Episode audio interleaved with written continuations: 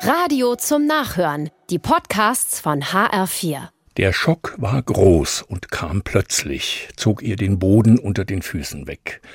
Ihre Tochter wurde krank mit vier Jahren. Es sah schlimm aus. Jetzt musste die alleinerziehende Mutter ganz für ihre Tochter da sein, aber sie musste doch auch Geld verdienen. Zum Schreck kam die Angst, aber nicht lange. Alle Kolleginnen und Kollegen der großen Firma hörten vom Schicksal der Mutter und spendeten etwas.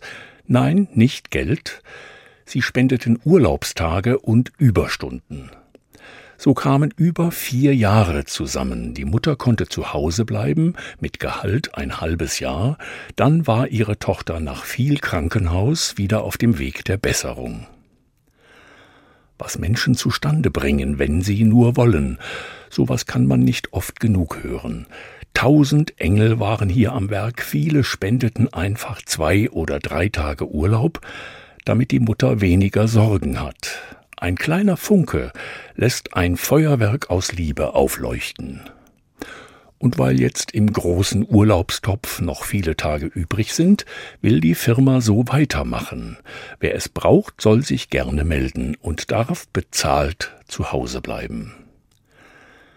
Es ist schön, wenn man Menschen versteht.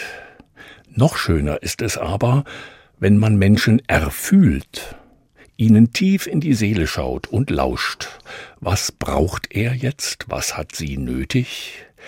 Geht es um gute Worte, um starke Arme oder um Geld? Und finden sich noch andere, die helfen wollen? So kommen bestimmt etliche Engel zusammen. Sie erfühlen andere Menschen und berühren ihre Seele. In solchen Engeln leuchtet uns Gott.